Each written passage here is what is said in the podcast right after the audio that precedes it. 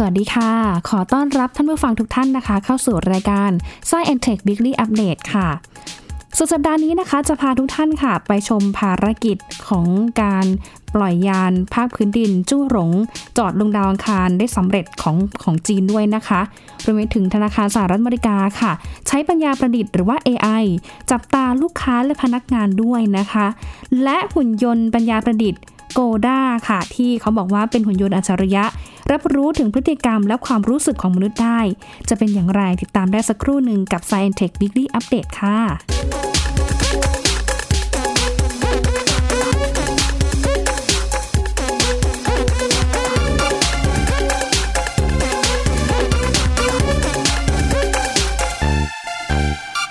โอ้ทักทายท่านผู้ฟังทุกท่านนะคะ ช่วงสัปดาห์นี้ หลายพื้นที่ก็มีฝนตกหนักเนาะแต่ว่าอีกหลายพื้นที่ก็อากาศร้อนร้อนนะคะออกไปข้างนอกทีนะ แบบแป๊บเดียวไม่กี่นาทีรู้สึกแบบตัวเหนียวเนื้อหนามากคืออยากจะอาบน้ำอีกรอบหนึ่งเลยนะคะ อากาศก็เป็นอย่างนี้ยค่ะ เปลี่ยนแปลงนะคะ เดี๋ยวอากาศเย็น เดี๋ยวฝนตก เดี๋ยวอากาศร้อนยังไงก็รักษาสุขภาพกันด้วยนะคะ แล้วก็อย่าลืมค่ะ ปฏิบัติตามมาตรการป้องกันโควิด -19 นะคะ สวมหน้ากากอนามัยรักษาระยะห่างล้างมือบ่อยๆ ค่ะ ใครมีโอกาสได้ฉีดวัคซีนก็อย่าลืมไปรับวัคซีนกันด้วยนะคะ อย่างที่เกริ่นไว้ในช่วงต้นรายการนะคะ เกี่ยวกับเรื่องของภารกิจ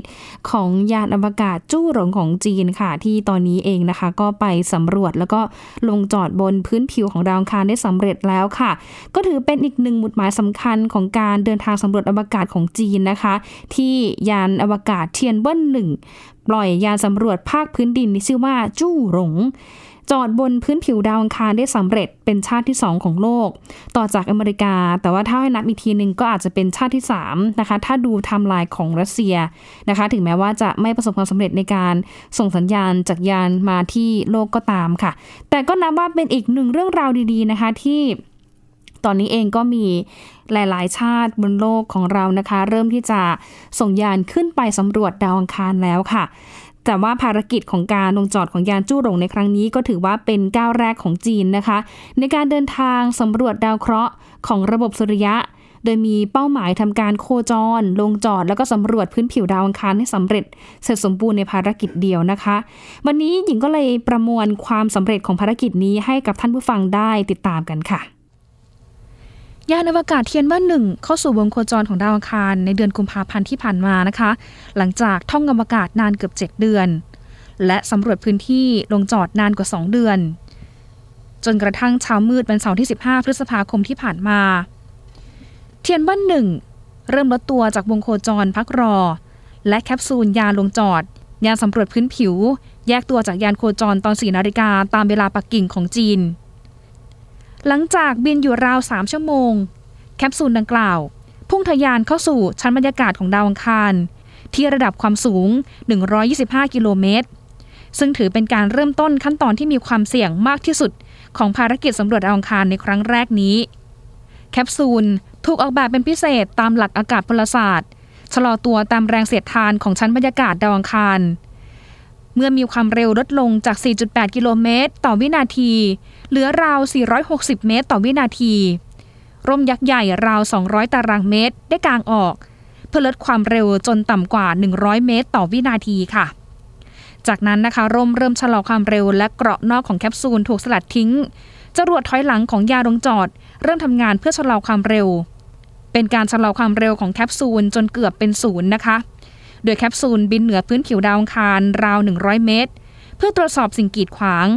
และวัดความลาดชันของพื้นผิว สุดท้ายแคปซูลลงจอด และยานสำรวจพื้นผิวเลือกพื้นที่ค่อนข้างราบเรียบ ลงจอดพื้นผิวได้สำเร็จ พร้อมกับกางขา รับน้ำหนักสี่ข้าง ลงจอดพื้นผิวดาวอังคารอย่างปลอดภัย เวลา7นาฬิกา18นาทีค่ะ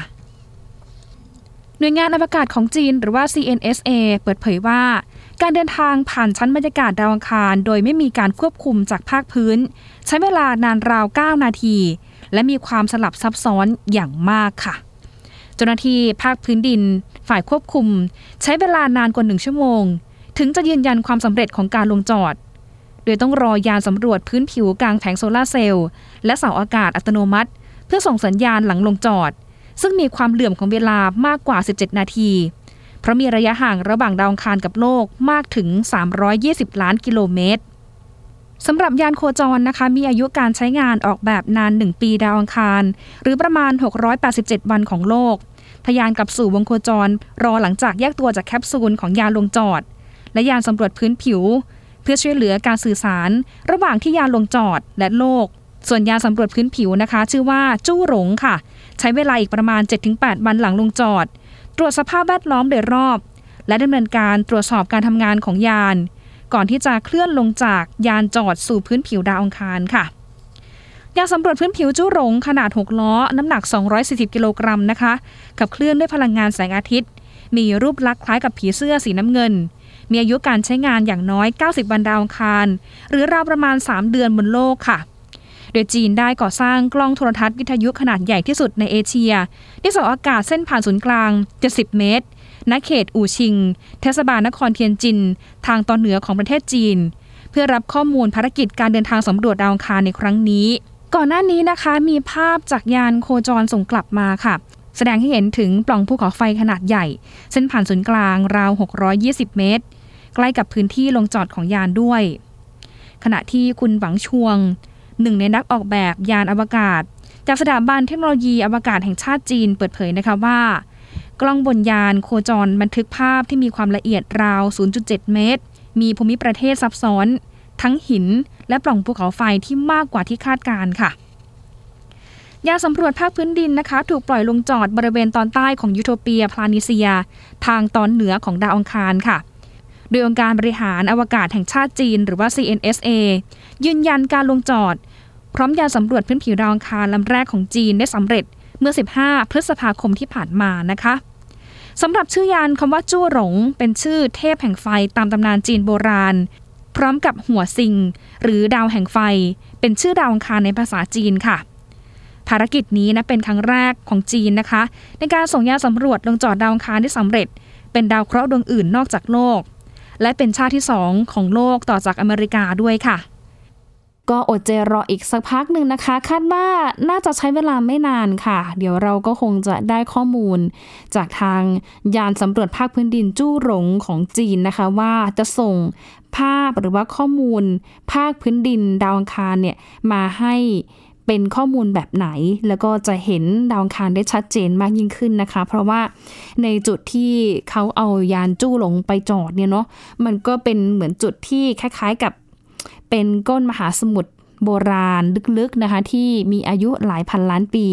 น่าจะเป็นจุดที่คาดว่าเป็นมหาสมุทรช่วงแรกๆยุคแรกของดาวอังคารเลย แต่ว่าณตอนนี้ก็คือพื้นผิวหรือว่าพื้นที่เนี่ยนะคะ ก็ มีสภาพเป็นดินเป็นหินและเป็นแห้งแล้งอยู่ แต่ว่าเดี๋ยวรอดูก่อนนะคะว่าจะได้ข้อมูลอะไรจากทางจู้รงเข้ามาเพิ่มเติมหรือเปล่า หลังจากที่คาดการว่าในพื้นที่ตรงนี้เอง ก็น่าจะมีน้ำที่เป็นน้ำแข็งอยู่ใต้พื้นผิวของดาวคารในจุดที่ลงจอดด้วยนั่นเองนะคะ ก็เป็นอีกหนึ่งภารกิจที่ติดตามกันเนาะนอกเหนือจากจู้รงนะคะ ก็อย่าลืมค่ะตอนนี้ Perseverance ก็ทยอยส่งข้อมูลมาให้กับทาง NASA มาเรื่อยๆ ด้วยนะคะ รวมไปถึงยานสำรวจอวกาศอื่นๆด้วยนะคะ ที่นาซาส่งไปก่อนหน้านี้นะคะไม่ว่าจะเป็น Insight หรือว่า Opportunity Curiosity ด้วยนะคะ และยาน Hope ของสหรัฐอาหรับเอมิเรสหรือว่า UAE เองก็เริ่มมีการส่งข้อมูลเข้ามาแล้วแหละนะคะ เดี๋ยวคาดการว่า เราจะได้ข้อมูลจากยานอวกาศเหล่านี้นะคะทำให้เรารู้จักดาวเคราะห์สีแดง ดาวเคราะห์เพื่อนบ้านของเราให้มากยิ่งขึ้นด้วยค่ะ จากเรื่องของอวกาศนะคะจะพาทุกท่านคะช่วงนี้ไปดูความคืบหน้าในแวดวงเทคโนโลยีไอทีกันหน่อยค่ะ เพราะว่าตอนนี้เองนะคะมีธนาคารในอเมริกา ใช้ปัญญาประดิษฐ์หรือว่า AI ค่ะ คอยจับตาลูกค้าแล้วก็พนักงานด้วยนะคะ เขาบอกว่าธนาคารอเมริกันหลาย ๆ แห่งเลยค่ะ เริ่มใช้ซอฟต์แวร์เฝ้าระวัง แล้วก็เทคโนโลยีคอมพิวเตอร์ เป็น vision นะคะที่คอยจับตาดูผู้คนที่มาใช้บริการนะคะ ซึ่งเขาบอกว่าตัว computer vision นี้ เป็นส่วนหนึ่งของปัญญาประดิษฐ์ที่ใช้คอมพิวเตอร์ เพื่อทำความเข้าใจกับโลกที่เรามองเห็นด้วยค่ะ มีการตรวจสอบของสำนักข่าวรอยเตอร์สนะคะพบว่าซอฟต์แวร์ดังกล่าวนั้นถูกใช้เพื่อเรียนรู้เกี่ยวกับลูกค้านะคะ โดยไอตัวของซอฟต์แวร์ตัวนี้นะคะ จะทำหน้าที่เลยก็คือเฝ้าดูพนักงาน ตรวจดูผู้คนที่นอนหลับอยู่ใกล้ๆนะคะ หรือแม้แต่กระทั่งพฤติกรรมของคนนะคะ ที่ไปถอนเงินในตู้ ATM ด้วยนะคะ ก็ดูพฤติกรรมของการจับจ่ายของทางลูกค้าด้วย หรือว่าดูพฤติกรรมการให้บริการพนักงาน และก็การมาใช้บริการของทางลูกค้าเด้วยนั่นเองนะคะ ตอนนี้เขามีรายงานว่ามีธนาคารหลายเจ้าเลยนะคะ ที่เริ่มใช้ปัญญาประดิษฐ์เข้ามาจับตาลูกค้าแล้วก็พนักงานค่ะ ไม่ว่าจะเป็นที่ City National Bank of Florida หรือว่า JP Morgan Chase and Co นะคะ ก็มีการทดลองใช้เทคโนโลยีจดจำใบหน้า แล้วก็ปัญญาประดิษฐ์ AI แล้วค่ะ ซึ่งเขาบอกว่าการเติบโตของเครื่องมือปัญญาประดิษฐ์หรือว่า AI นะคะ ที่อยู่ในวงการอุตสาหกรรมธนาคารเนี่ย อาจจะเริ่มส่งสัญญาณ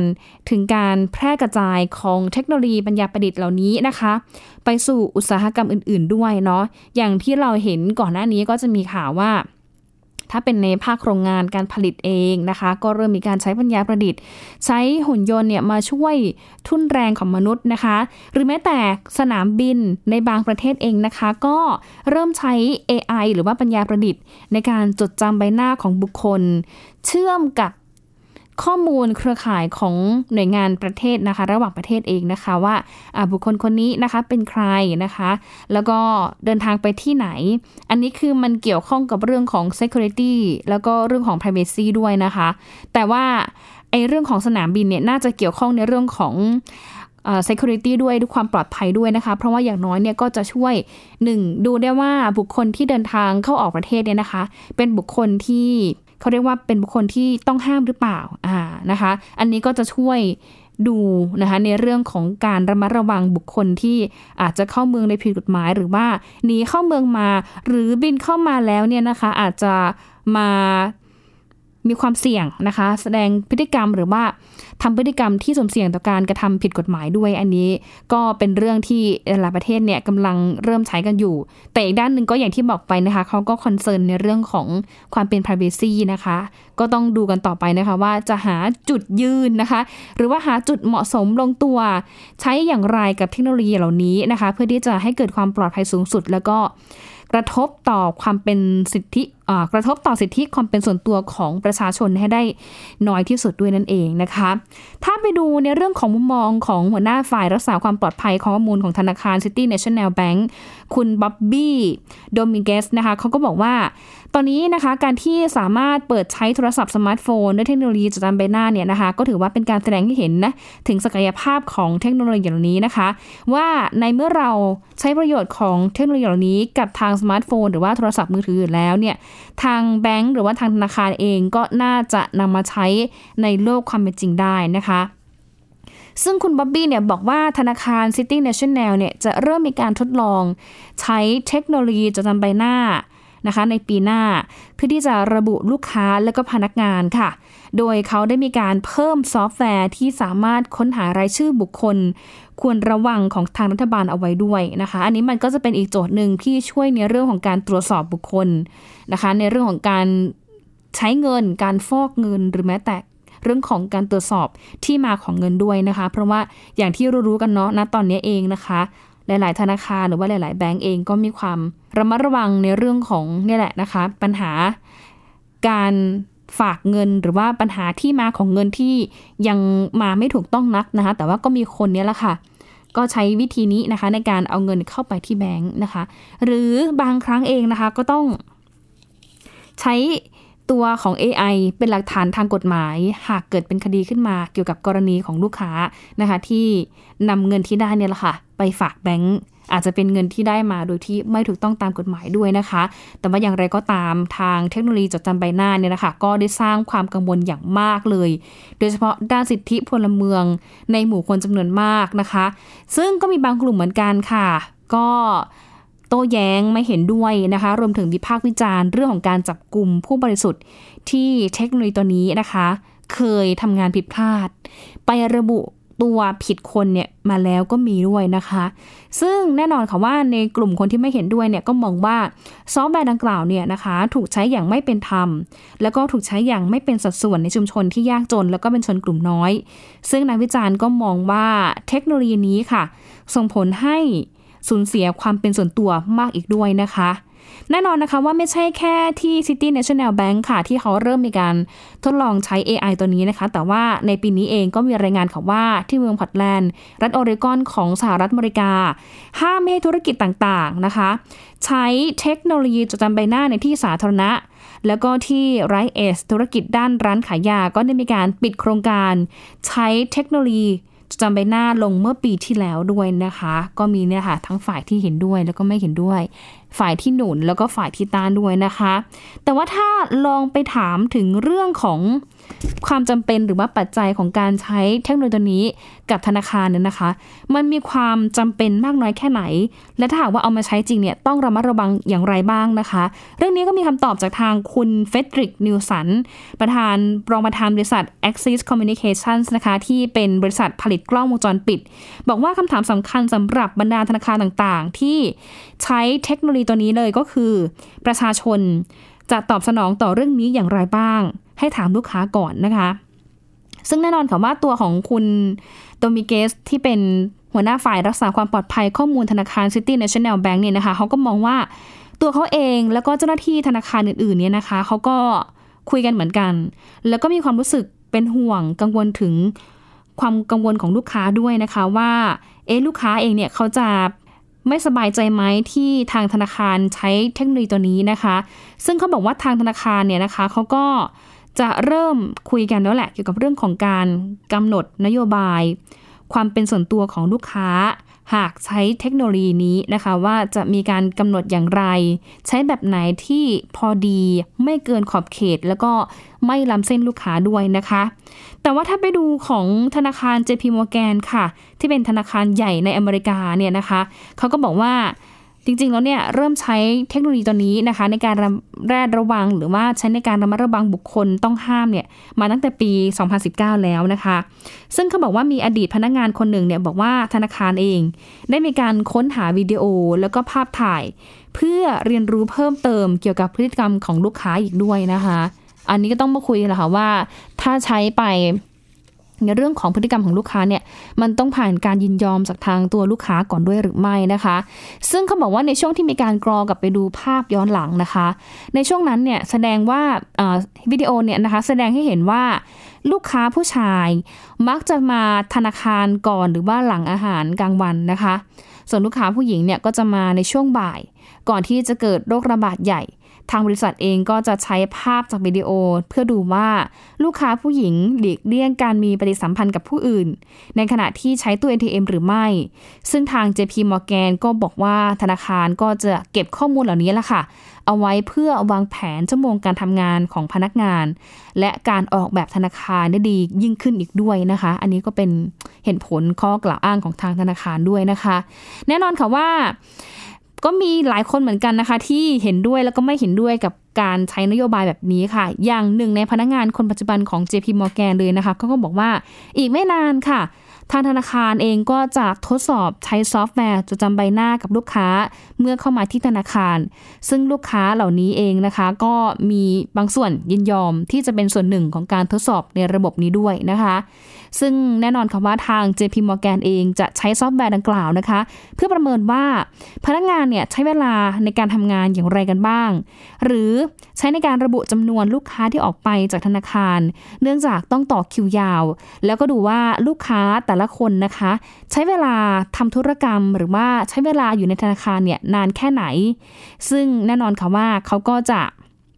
มีการย้ำด้วยนะคะว่าการที่ identify ลูกค้าหรือว่าการใช้ระบบจดจำใบหน้ากับลูกค้าเนี่ยนะคะ เขาก็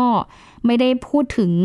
ในเรื่องของเชื้อชาติแล้วก็เพศเท่าไหร่นักนะคะ แต่ว่าในเบื้องต้นเนี่ยในส่วนตัวก็เชื่อว่าทางแบงก์เองเนี่ยถ้าออกมาระบุว่าดูพฤติกรรมของลูกค้าแยกได้ว่าเป็นชายหรือหญิงเนี่ยก็น่าจะมีการแยกอย่างละเอียดแน่นอนนะคะ ต้องรอดูกันต่อไปนะคะว่าเทคโนโลยีเหล่านี้นะคะ จะใช้ในธนาคารเนี่ยใช้ได้ มากน้อยแค่ไหน มีขอบเขตอย่างไร แล้วก็สามารถที่จะอินฟอร์มลูกค้า แล้วลูกค้าเนี่ยยินยอมได้หรือไม่อีกด้วยนะคะ อันนี้ก็เป็นอีกเรื่องหนึ่งที่ยังคงเป็นกรณีที่ถกเถียงกันมา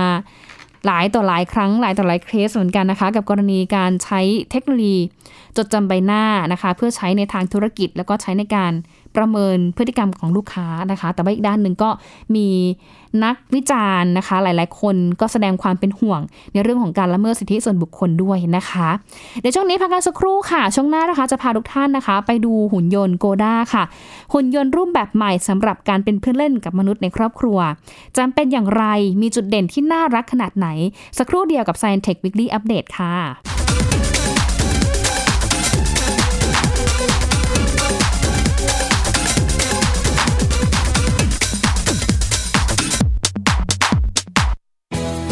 ย PBS Digital Radio Infotainment for All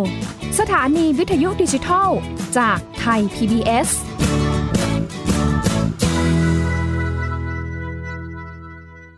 เพียงแค่มีสมาร์ทโฟน ก็ฟังได้ไทย PBS Digital Radio สถานีวิทยุดิจิทัล จากไทย PBS เพิ่มช่องทางง่าย ๆ ให้คุณได้ฟังรายการดีๆ ทั้งสดและย้อนหลังผ่านแอปพลิเคชันไทย PBS Radio หรือเวอร์บายเว็บไทยพีบีเอสเรดิโอคอมไทยพีบีเอสดิจิทัลเรดิโออินฟอร์ทนเมนต์ for all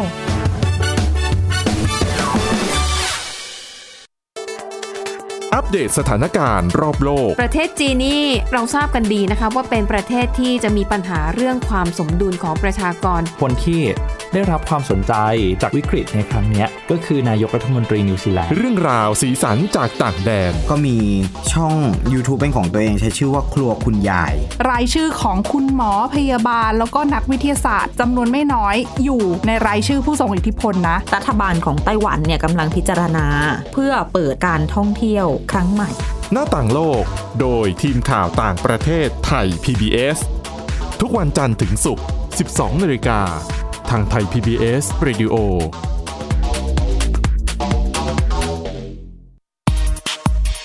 เพราะวิทยาศาสตร์อยู่รอบตัวเรา มีเรื่องราวให้ค้นหาอีกมากมาย เทคโนโลยีใหม่ ๆ เกิดขึ้นรวดเร็ว ทำให้เราต้องก้าวตามให้ทัน อัปเดตเรื่องราวทางวิทยาศาสตร์ เทคโนโลยี และนวัตกรรมที่จะทำให้คุณทันโลก กับรายการ s c i e n Tech ทุกวันจันทร์ถึงวันศุกร์ ทางไทย PBS Radio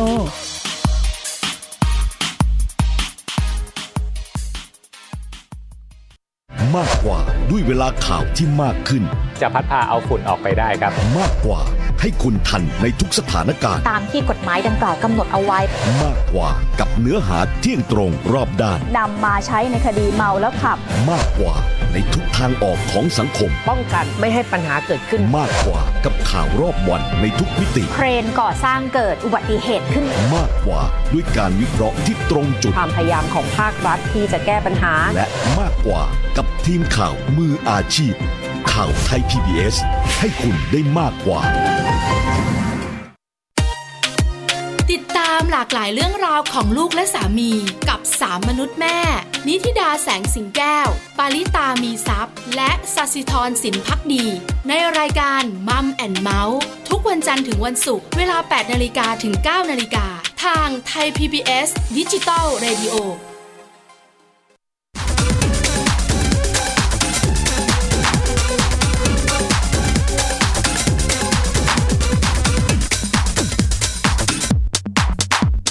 ลับเข้าสู่ Science Tech Weekly Update ในช่วงที่ 2 กันนะคะ ต้องขออภัยท่านผู้ฟังด้วยนะคะ ตั้งแต่ต้นรายการมาลืมแจ้งว่าใส่แมสจัดรายการอยู่เนาะเพื่อความปลอดภัยและก็ความสบายใจของเพื่อนร่วมงานหลาย ๆ ท่านด้วยนะคะ เพราะว่าในขณะที่หญิงอัดรายการอยู่นี้นะคะ ไม่ได้มีหญิงนั่งอยู่ในห้องเพียงคนเดียว แต่ว่ามีเจ้าหน้าที่เองก็นั่งร่วมอยู่ในห้องด้วย ดังนั้นเพื่อความปลอดภัยสูงสุดก็เลยจำเป็นต้องสวมแมสกันร้อยเปอร์เซ็นต์เสียงที่ได้ยินอาจจะแบบดูอู้อี้ไม่ชัดบ้างนะคะ แต่ว่าก็จะพยายามพูดให้ชัด แล้วก็เปล่งเสียงให้ดังที่สุดด้วยนะคะ เอาละค่ะ อย่างที่เกริ่นไว้ในช่วงแรกนะคะ ที่บอกว่าหุ่นยนต์โกดาหุ่นยนต์ปัญญาประดิษฐ์ที่เขาบอกว่าเป็นเพื่อนเล่นกับมนุษย์ในครอบครัวได้ค่ะ เพราะว่าจุดเด่นของเขาเลยนะคะก็คือสามารถรับรู้พฤติกรรมแล้วก็ความรู้สึกของมนุษย์ได้นะคะเป็นหุ่นยนต์ที่ หัวไวอะฉลาดนะคะ ที่เรียนรู้ถึงพฤติกรรม แล้วก็นิสัยของมนุษย์ ความต้องการของมนุษย์ได้ด้วยค่ะ เพราะว่าตัวหุ่นยนต์โกด้าเองนะคะ มีการติดตั้งปัญญาประดิษฐ์แบบกระจาย การประมวลผล บนเทคโนโลยีบล็อกเชนค่ะ ก็เลยทำให้ตัวหุ่นยนต์โกด้าตัวนี้นะคะ มีความสามารถมากกว่าหุ่นยนต์รูปแบบเดิม แล้วก็อาจจะกลายเป็น แนวทางในการพัฒนาหุ่นยนต์รุ่นแบบก้าวกระโดดในอนาคตอีกด้วยนะคะ อย่างที่บอกไปเนาะว่าก่อนหน้านี้เองเคยไปทำหุ่นยนต์ดินสอประมาณปี 2014 ค่ะท่านผู้ฟังคะคือหุ่นยนต์ดินสอเนี่ยเป็นหุ่นยนต์แบบตัวเล็กๆ กระทัดรัดนะคะ เป็นหุ่นยนต์แบบขนาดตั้งโต๊ะ ซึ่งในตอนนั้นเนี่ยก็ยังมองว่า มีความล้ำสมัยแล้วนะคะ เพราะว่านอกจากเขาเนี่ยจะทำหน้าที่รับคำสั่งเล่นเกมนะคะ ชวนเป็นเพื่อนพูดคุยกับทางผู้สูงอายุได้แล้วนะคะ ก็ยังช่วยทำให้ลูกหลาน โทรเป็นวิดีโอคอลเนี่ยเห็นผู้สูงอายุได้อีกด้วยนะคะทำให้ผู้สูงอายุเองเนี่ยท่านก็ได้มีโอกาสพูดคุย ใกล้ชิดกับลูกหลานในขณะที่ออกไปทำงานนอกบ้านได้อีกด้วย ที่สำคัญค่ะ คุณหมอเองนะคะ ก็ยังสามารถทำวิดีโอคอล กับทางผู้สูงอายุท่านนี้ เพื่อที่จะติดตามอาการนะคะ หรือว่า follow up นะคะอาการของทางผู้สูงอายุด้วยนะคะ เบื้องต้นเองเนี่ยดินสอก็สามารถที่จะช่วยในเรื่องของการวัด vital signs หรือว่าสัญญาณชีพเนาะอุณหภูมินะคะความดันชีพจร เตือนการกินยา ยังเป็นเพื่อนที่แบบช่วยร้องเพลงให้กับทางผู้สูงอายุได้แบบ รู้สึกผ่อนคลายได้อีกด้วยนะคะ แล้วก็แน่นอนค่ะว่าตอนนี้ในปี 2021 นะคะ เพิ่งไปเจอดินสอเมื่อช่วงต้นปีที่ผ่านมา ดินสอเนี่ยคือเริ่มแบบตัวสูงแล้วนะคะ มีแขนมีขาเริ่มเดินได้ทำงานเสิร์ฟได้คิดตังค์ได้นะคะ ช่วยเหลือนอกเหนือจากการดูแลผู้สูงอายุแล้วนะคะ ก็ยังไปทำหน้าที่ให้บริการผู้ป่วยในแผนก OPD หรือว่าผู้ป่วยนอกนะคะทำทุกอย่างเลย คัดกรองโควิดก็ได้นะคะ แล้วก็ที่สำคัญก็คือเอามาใช้ในวงการธุรกิจแล้วแหละ อย่างเช่น ร้านค้าปลีกก็ช่วยในการรับออเดอร์ เครื่องดื่มลูกค้าแล้วก็รับชำระเงินได้อีกด้วยนะคะ อันนี้ก็จะเห็นได้ชัดเจนว่าหุ่นยนต์เนี่ยเริ่มที่จะเข้ามามีบทบาทกับเราเนี่ยมากยิ่งขึ้นแล้วละค่ะ ทีนี้ถ้ากลับมาดูเรื่องของความก้าวหน้าหุ่นยนต์โกด้านะคะ ก็บอกว่าทีมงานออกแบบแล้วก็ทีมงานพัฒนาหุ่นยนต์รุ่นนี้ค่ะ เขาอยากจะให้หุ่นยนต์เนี่ยมีรูปร่างลักษณะเรียนแบบสุนัข ที่เป็นมิตรกับมนุษย์มากที่สุดนะคะโดยระบบการเคลื่อนไหวของหุ่นยนต์ค่ะ มีการใช้มอเตอร์ไฟฟ้าที่สร้างแรงบิดสูง 14 ตัว ขับเคลื่อนขาสี่ข้าง ติดตั้งระบบการตรวจจับ แล้วก็บันทึกข้อมูลในกล้องที่สามารถสร้างภาพ 3 มิติได้อีกด้วยนะคะ เพื่อที่จะประมวลผล